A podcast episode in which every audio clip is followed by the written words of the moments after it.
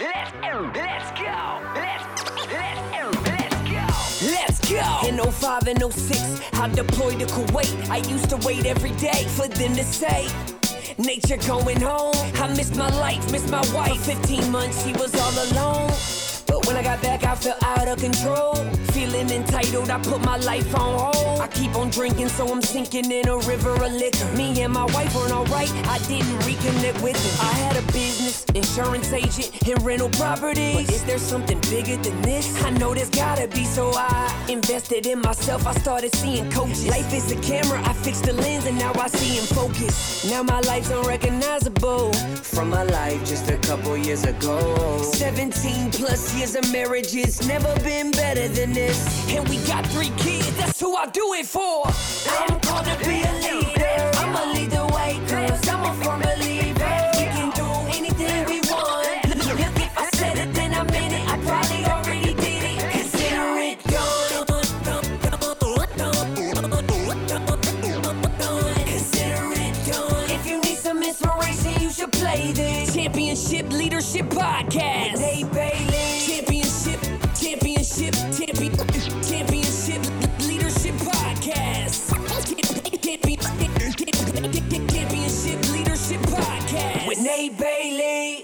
Hey, what's up, everybody? Welcome back, Championship Leadership Podcast. Uh, to find out more about my show and everything that I'm up to, please go to my website, natebailey.org. Uh, today's guest, I, I, had the opportunity to be on uh, Joseph and Jasmine's podcast uh, a month back or so. Uh, and uh, so our guests today, they're, they're out of Chicago, Joseph and Jasmine Mims, incredible couple, both Army experience in veterans of the United States Army, and uh, today now they they specifically focus in on you know, buying companies, running companies, building companies, uh, entrepreneurs in the real estate world as well. And they, it was just a fun conversation to have both of those on at this, both of them on at the same time. So please welcome Joseph and Jasmine and, and enjoy. Hey, what's up, everybody? Welcome back, Championship Leadership Podcast. We got Joseph and Jasmine Mims and uh, out of Chicago. Thank you so much for joining us today. Thank you so much for having us, Nate. Absolutely. Yeah, absolutely. So I know I got to be on your show a while back, uh, which I had uh, a great time on. And so I wanted to have you guys come in as well. First question I like to ask everyone is championship leadership's the name of the podcast. So what comes to mind for you guys when you hear championship leadership?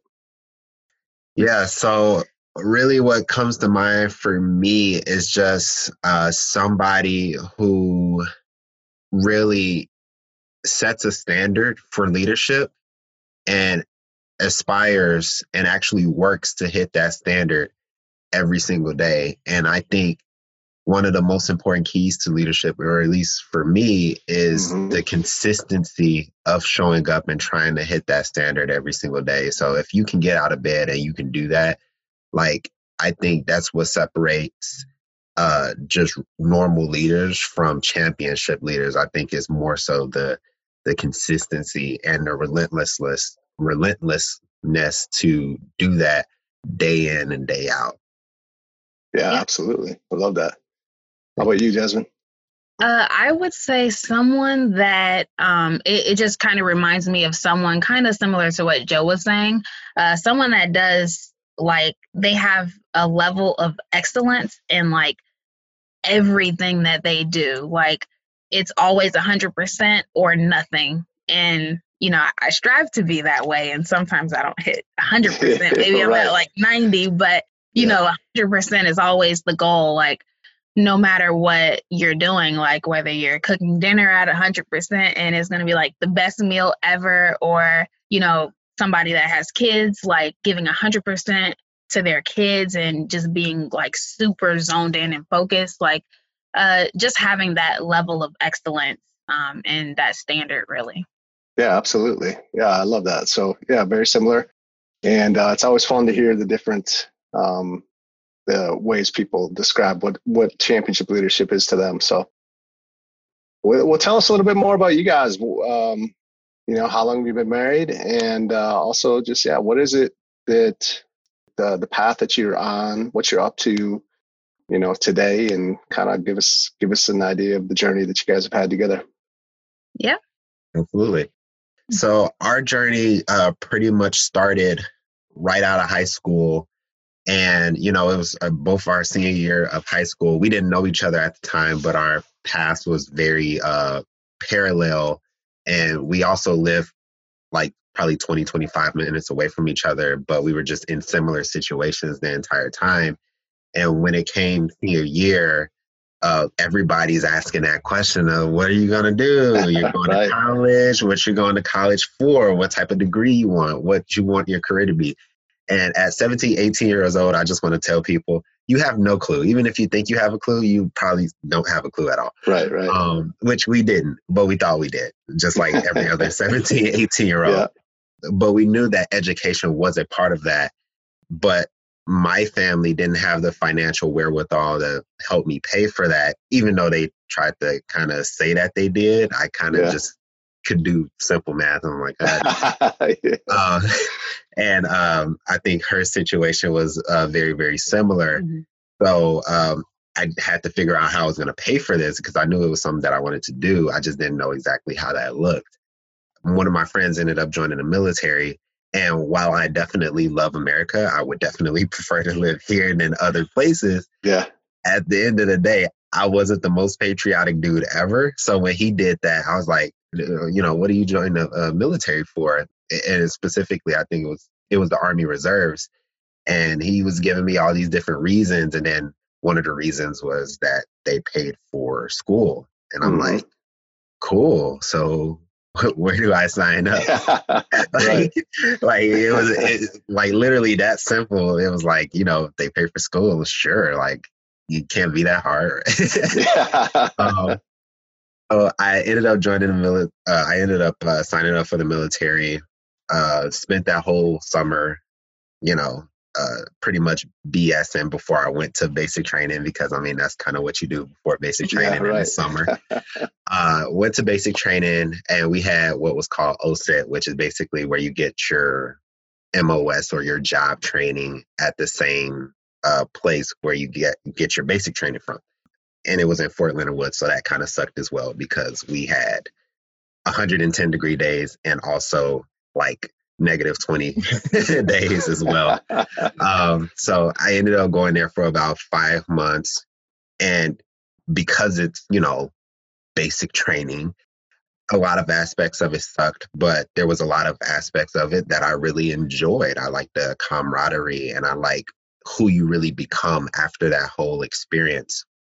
And then after that, because it's I was in the reserves, I figured that, you know, okay, cool. Now that I got my, you know, little training out the way, I'll, you know, focus on going to school and, and you know, just being a college kid. And then I got a call from a unit, a unit one day saying that, yeah, we're we're deploying to Guantanamo Bay, Cuba. And for pe- yeah, for people who uh, don't really know about you know deployments and stuff like that, the blessing was that it was Cuba yeah. The curse was that it was Guantanamo Bay. right. So it was like there there was two different things going on there because half of the people I mean is like, oh, it's Cuba, and then the other half is like, oh, you know, did you, you know, I'm not gonna say that, but I think you kind of know where I was going at. But like, yeah, did you do that? I was like, no, I did, I did not. did not put at all, at all. And I end up going there and I ended up really not liking it. And it wasn't necessarily because the job was hard, because the job was not very difficult, especially when you compare it to the training that you actually got. We were well trained to do the job, but it was an experience where I learned that all leadership isn't good leadership.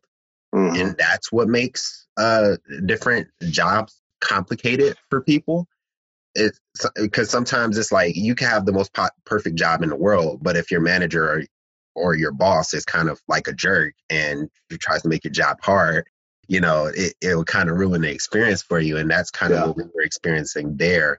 But after it came time to come home, we felt that because we were, uh, you know, had a deployment under our belt, it would be easy to live what was being called at the time the American dream. So we thought we were going to get home, find excellent jobs, buy a nice house, live, uh, have a nice car, all that good stuff.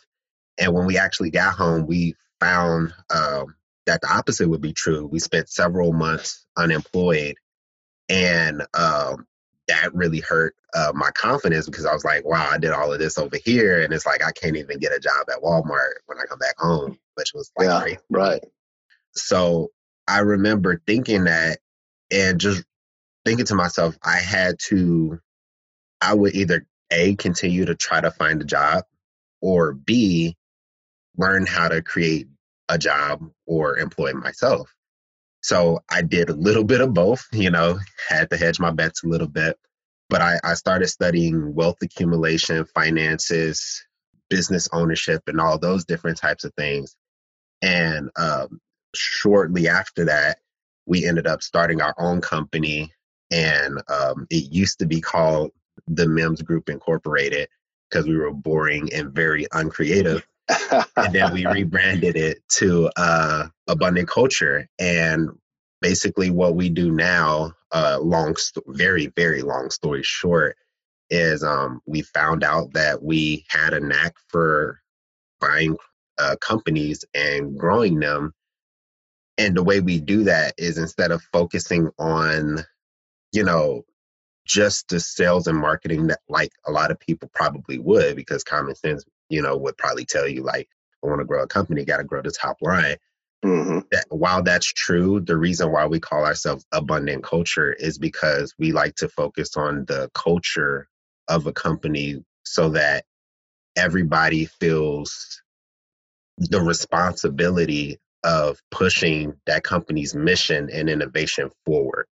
So we want to create a culture where, you know, it's not me just pushing the top line. It's, you know, every single employee from the person who's been there 10 years to the person that's only been there for a week.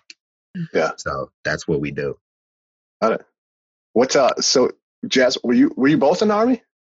Yeah, so he he missed the part of the story. Oh yeah, yeah. Um, The most we, important part. uh, we didn't know each other like until we uh, both got to Gitmo, but And it's you so grew funny, up like 20, 25 minutes apart. right? And Wow. then in basic training, our uh, buildings were right next door to each other, and we still didn't know each other, but we met when we uh, deployed, and then that's where we started dating. Was Cuba? Same uh, MOS? Yep, we were on the same team, Same so I team. Oh, guess no kidding. we were around each other twenty four seven, so we might as well. Yeah, that's crazy. What was what were you guys doing in Guantanamo Bay? Uh, so we were actually what would you so even we're call uh, we were military police, Okay. um, but basically we were performing like prison guard duties. yeah. Okay. But it's not a prison; it's a camp. Yeah. Right, right, right. Uh, it's kinda- I don't even. I, that's why I was trying to figure out what do you call that because I can't Yeah. say it's prison guard, but it's like same stuff. Yeah, that for all the civilians out there, I think it gives them a good idea of Yeah. what it was that you were doing though. So, Yeah. um, well, awesome. So, all right. So you guys come back and, and, uh, yeah, how do you, how do you get into the business of like, uh, accumulating or, or buying different businesses? Yeah, so that was a very uh that's the long story. Yeah, that, that was a long story that I alluded to. But basically, I guess the short of it was that um I had realized one of the things that happened when I got home was that I remember we were going somewhere in downtown Chicago. I think it was to Jasmine's school because she Mhm. started going to school. And then I was kind of doing school, but not really doing a great job at it.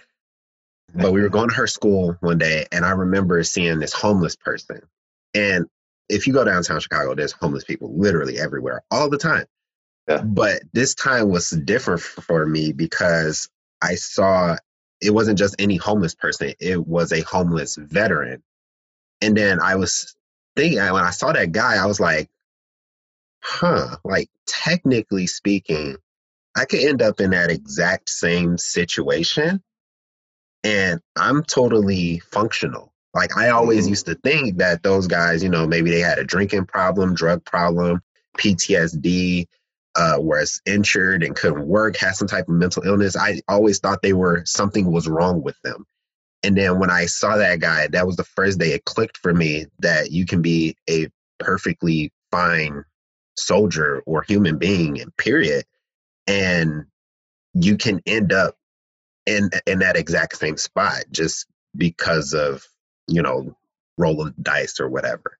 Yeah. And that really shocked me. And I realized at that moment that everything I had done up until that point was for financial stability. Uh, and I knew nothing about finances really.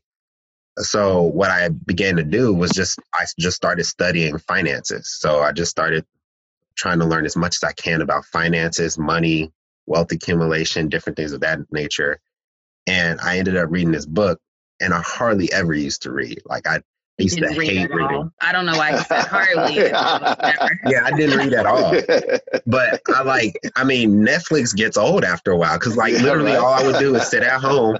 I would sit at home, fill out job applications, and watch Netflix.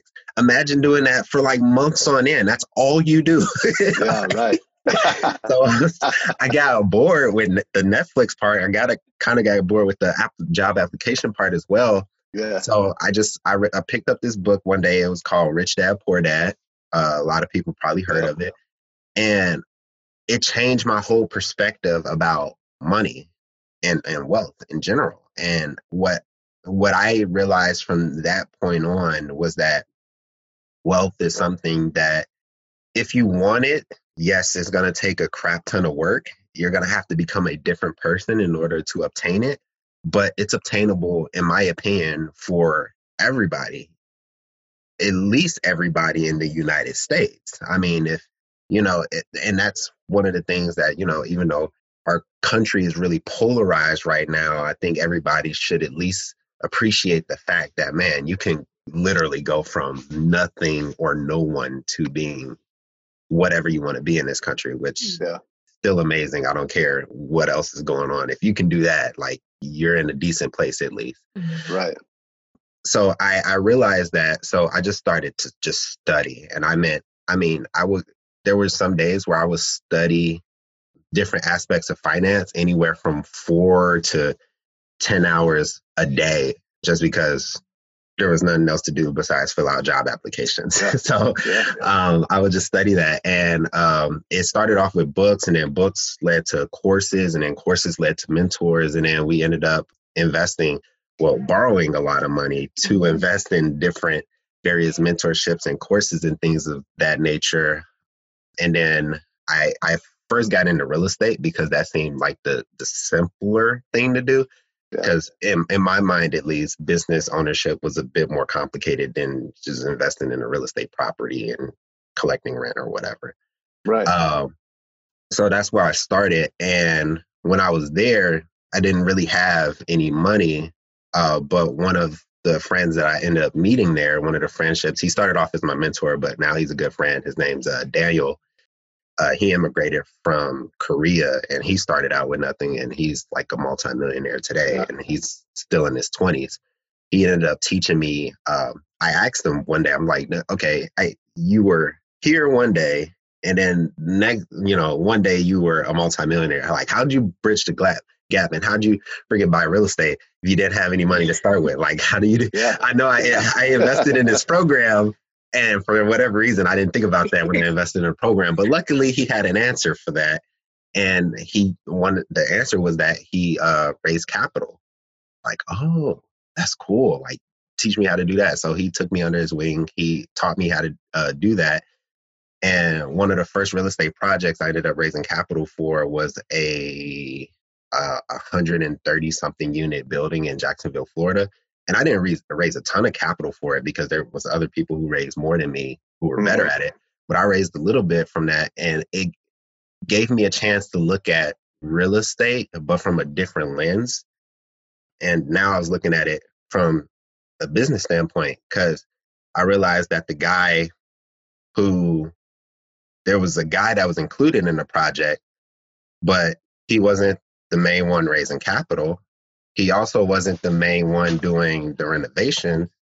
He also wasn't the main guy um, I think, negotiating the deal. So there were all these different moving parts. And this guy was like, he was like in it, but he wasn't doing it himself. right. I'm like, yeah.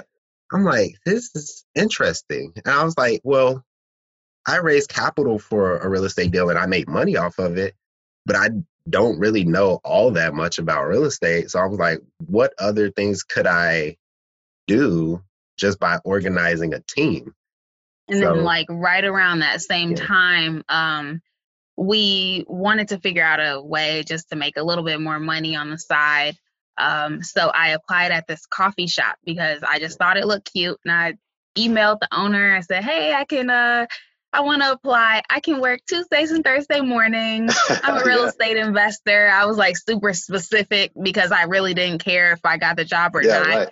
and they he replied and he was like hey uh you know since you're an investor we have this opportunity we're about to start franchising uh do you want to learn more about that and i didn't even respond to that email so he emailed me again a couple months later and he said hey we're hiring now and i reread the messages because i'm like who is this again like what is this about so I reread the messages and then I see that there was an opportunity. So I emailed back like, yeah, I don't really want the job anymore, but we can talk a little bit more about that opportunity. So uh, we went to the coffee shop. Um, it's called Lil Coffee Cabin. Uh, we talked with them for hours. We liked what they were doing. And then uh, we raised some capital from one of our friends and brought him in and we uh, bought into the franchise. So that was the first like business that we Okay. we went into.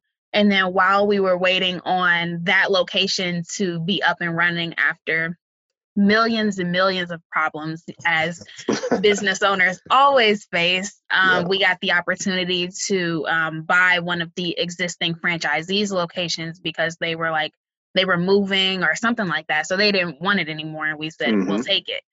So then we found out that there was a way for us to not only start up, like not only buy into franchises and start the franchise, not only start a business, not just get into real estate, but then we could also buy businesses that are already operating. And Yeah. then that's kind of when he had the epiphany like, let's do that more often. yeah, right. I'm one of those people that like if I do something once and I like it, I don't want to just do it once. It's like yeah, let's right. do this Yeah, a- it makes a- sense. Yeah. Let's keep doing this. Yeah, on a absolutely. regular basis. So Yeah. Yeah. Oh, that's awesome. What um is a question I love to ask. What is uh like a critical moment or or a defining moment for you guys? Maybe kind of like that fork in the road where obviously you guys made the decision you did, which has you where you are today, but had you not, you know, you could be in a very different place. So I don't know if you guys got different different moments that you both want to share, uh, which would be fine, or if there's like one that you guys just both know that like was that one because I think you know there are a lot of entrepreneurs, business owners listening to this that are probably in that moment. It's always powerful to hear how others have have uh, chose uh, in those moments and and decided because it takes a lot of courage oftentimes when you're faced with big decisions. Yeah. Yeah. I would say I'm not sure if you were gonna say this, so maybe it's for the both of us, for but for me especially. Um, right after we started our business and bought into the franchise and did all this stuff, uh, we looked in our bank account one day, a couple days before the rent was due, and we realized that we didn't have money to pay rent. Yeah, So he, I think like he called his mom and talked to her, and they're like, yeah, we can help you, you know, pay it. But then he started telling me, well, let's just move out like this weekend. Like, let's move out in two days. and at first, I didn't like the idea. I really didn't like it after that either. But we we did end up uh we moved out like in 2 days because we wanted to make sure that the landlord had, you know, time. So we wanted to give the landlord as much time as possible. Although it was short notice that we were moving, we thought we were doing the right thing. Um, so, and then right after that, we both had a car, but we sold his car to get a little bit more cash uh, reserves for like our personal um, finances. And that moment was so pivotal for pivotal for both of us because uh, that was the moment where it was like we're either legacy focused or we're okay with being comfortable. Like we can either, you know, scrape up some money, you know, ask people to help us pay our rent just so we can stay in our own place, or we can move in with family and then like bootstrap and put the rest of our money back into the business and that's what we did and it that was not comfortable at all. Not like not for the first year. Like yeah. it was it was horrible. Like especially to you know for someone in business to to say that they didn't have any personal finances like it was embarrassing too. Um but it was just kind of something that we had to just overcome like you know like we're we're building a legacy. This is much bigger than us. So we're not going to let a car and an apartment stop us. We can get that any other time after we buy all these businesses and you know do do all these investments but like we just had to be kind of selfless in that moment. Would you say the same for you? That was definitely one of the pivotal moments um, because that that was the time where like uh, I think Mike Tyson has a quote: "Everybody has a plan until life punches them in the mouth." Yeah, like that was the time where it's like, okay, life is about to punch you in the mouth. we're gonna see, we're gonna see how you're gonna actually react. And I think a lot of people they theorize about what they would do in certain situations, but it's a, a lot different ball game when you actually get a chance to actually find out because it happens to you. So that was definitely a very pivotal moment for me. Uh, however, I'll, I'll say a different one just to yeah. add uh, add a little bit more to the mix. I think we have several pivotal moments. Yeah, right. But, uh, the one I'll bring up is that when I realized, I think one of the main pivotal ones was when I realized that you could raise capital for pretty much whatever you want. Like, I mean, I do it for businesses, you could do it for real estate. You could technically, I know somebody who raised capital to buy a Lamborghini and then they put they put they wrap the Lamborghini uh, with uh, with marketing material. with, with marketing material. So people would text the number on this lamborghini and he would monetize that. So he found a way to monetize a depreciating yeah. asset. You can literally raise capital for almost anything. It was actually really crazy. But when i realized that i had the ability to do that and when i learned how to do that it was pivotal for me because I learned that there was a difference between uh, poverty and scarcity. Uh, and they're very, very similar. And on the outside looking in, they actually look the exact same, but there's a slight difference. Scarcity is a lack of a certain resource or certain resources.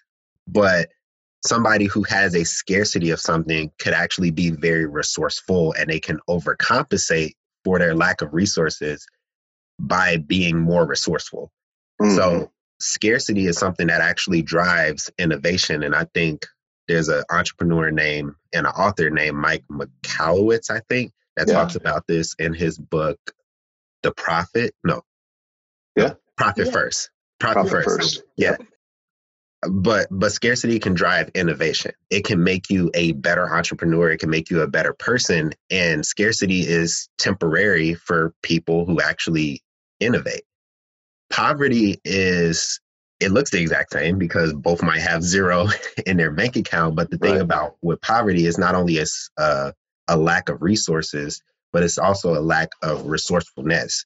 Mm-hmm. So even if you have the resources around you, you don't know how to either see them or how to leverage them in order to get out of your current situation. And poverty is something that is perpetual. So scarcity is uh, temporary, but poverty is something that, you know, it goes from generation to generation to generation. Yeah. And I realized that I would say that even though I grew up in some impoverished situations, the second you make the determination where you're going to use absolutely everything you possibly can around you to create a better life, not only for yourself, but the people around you, you turn that poverty into scarcity. And I would rather just have scarcity any day than to have poverty because when you are, when you become that person that like even you can have zero in your bank account, and I've done this before, you have nothing and then make a call, phone call and get, you know,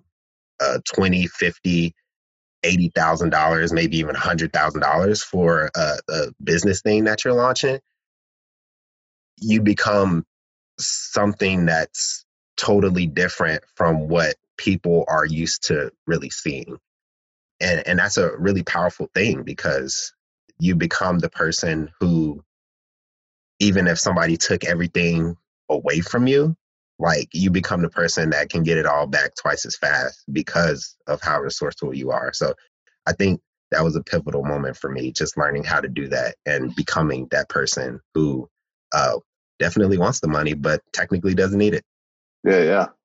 I love it. That yeah, two great examples. So thank you both for sharing those. And yeah, I love the conversation of poverty, scarcity. Um, so powerful. Yeah, there's a lot of people that that are impoverished, poverty, but uh, you know whether it's not willing to or you know there's always resources out there. There's always things that we can do. Um, yeah.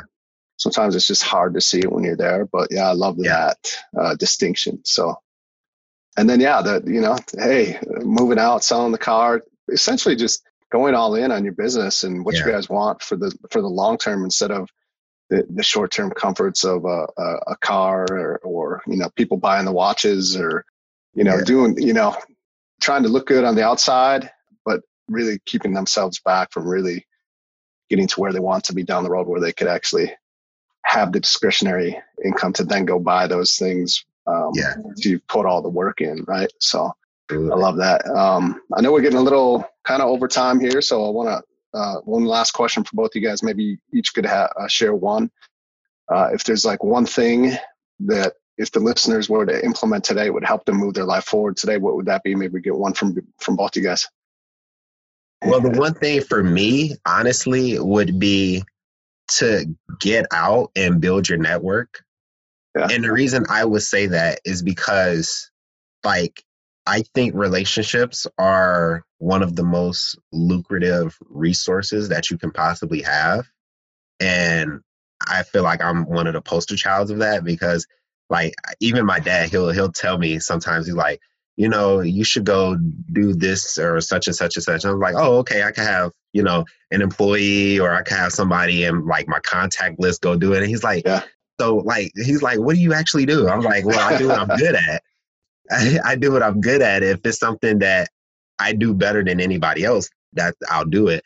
Mm-hmm. But if it's something that I know somebody else in my network is better at, I'm gonna leverage them to do that because they'll be happier doing it for one thing, and then yeah. two, I could probably just pay them to do it. So I'm I'm actually you know uh, contributing to their income as well. So it goes back to that abundant mindset. So I, I think a lot of people, especially entrepreneurs, they do something and they try to do everything themselves. But I mean, that's not how real wealth is created. If you can surround yourself with a community of people, employees, uh, different vendors or contractors that you work with, and just honestly, just friends as well. I mean, anything that you want or need, a lot of times is can be found somewhere in your network. And the bigger that is, the, in my opinion, the more wealth you actually have. There's there was actually um, an experiment that this millionaire did one time where he um, he basically like called in a bunch of favors to see like how like if he was homeless like how long he could actually survive without having his own home or transportation or something like that. And he was able to call in enough favors to where basically if he lost everything he can indefinitely live with other people and also use other people's transportation to get around. Right.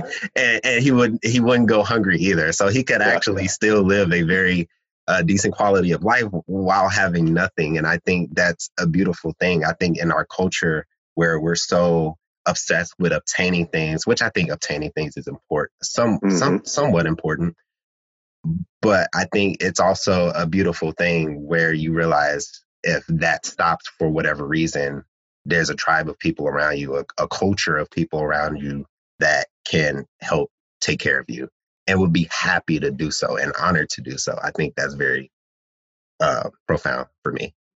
Yeah.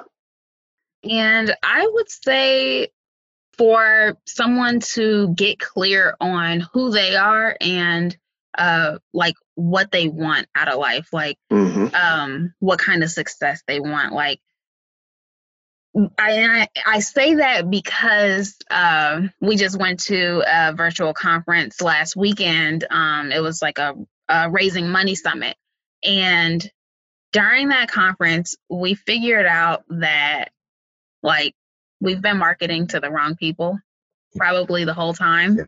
Yeah. and that was from like a lack of clarity, really. Like we we know like we know who we are, but we didn't really know like what what exactly are we trying to do? Like who are we trying to serve? Um and ever since we found that clarity, like we've been just nonstop coming up with ideas and not only coming up with ideas, but also um, executing them and putting them into action all week. And, and really, like without clarity, you're just gonna keep spinning your wheels. We probably spun our wheels for probably the the whole second year of business. I would say Yeah. definitely. well, that's So, all right. You know, I'm sure there's lots of things that you learn from that too. But yeah, that's powerful. I appreciate it. Uh, what are a few ways that we can, you know, obviously you guys got the podcast, but uh, yeah, what are some other ways that people can follow what you guys are up to and what you're doing? Yeah. Uh, so everyone can follow us on. Uh, we're on Facebook and Instagram. Um, Instagram is abundant dot culture though because abundant culture was taken. Uh, but on Facebook we're abundant culture. Um, I'm getting more active on LinkedIn, so you could just search my name, um, or just go to our website and that's where like all of our um, contact information is, and that's uh, www.abundantculture.co. So just. .co, not .com. Yeah, we'll get that linked up too, so everybody can check that out and, and connect with you guys. So I appreciate you guys taking the time. It's been it's been awesome, and it's been good to see you guys again. So uh, thanks so much for being here. Thank you Yeah, so thank much. you for this having was us fun. on. We really appreciate it. Absolutely. Let's go. In 05 and 06, I deployed to Kuwait. I used to wait every day for them to say, Nature going home. I missed my life, missed my wife. 15 months, she was all alone. But when I got back, I felt out of control. Feeling entitled, I put my life on hold. I keep on drinking, so I'm sinking in a river of liquor. Me and my wife weren't alright, I didn't reconnect with her. I had a business, insurance agent, and rental properties. But is there something bigger than this? I know there's gotta be, so I invested in myself. I started seeing coaches. Life is a camera, I fixed the lens, and now I see in focus. Now my life's unrecognizable from my life just a couple years ago. 17 plus years of marriage, it's never been better than this. And we got three kids, that's who I do it for. I'm called to be a leader. I'ma lead the way, cause I'm a firm believer. We can do anything we want. Look, if I said it, then I meant it. I probably already did it. Consider it done. Consider it done. If you need some inspiration, you should play this. Championship Leadership Podcast.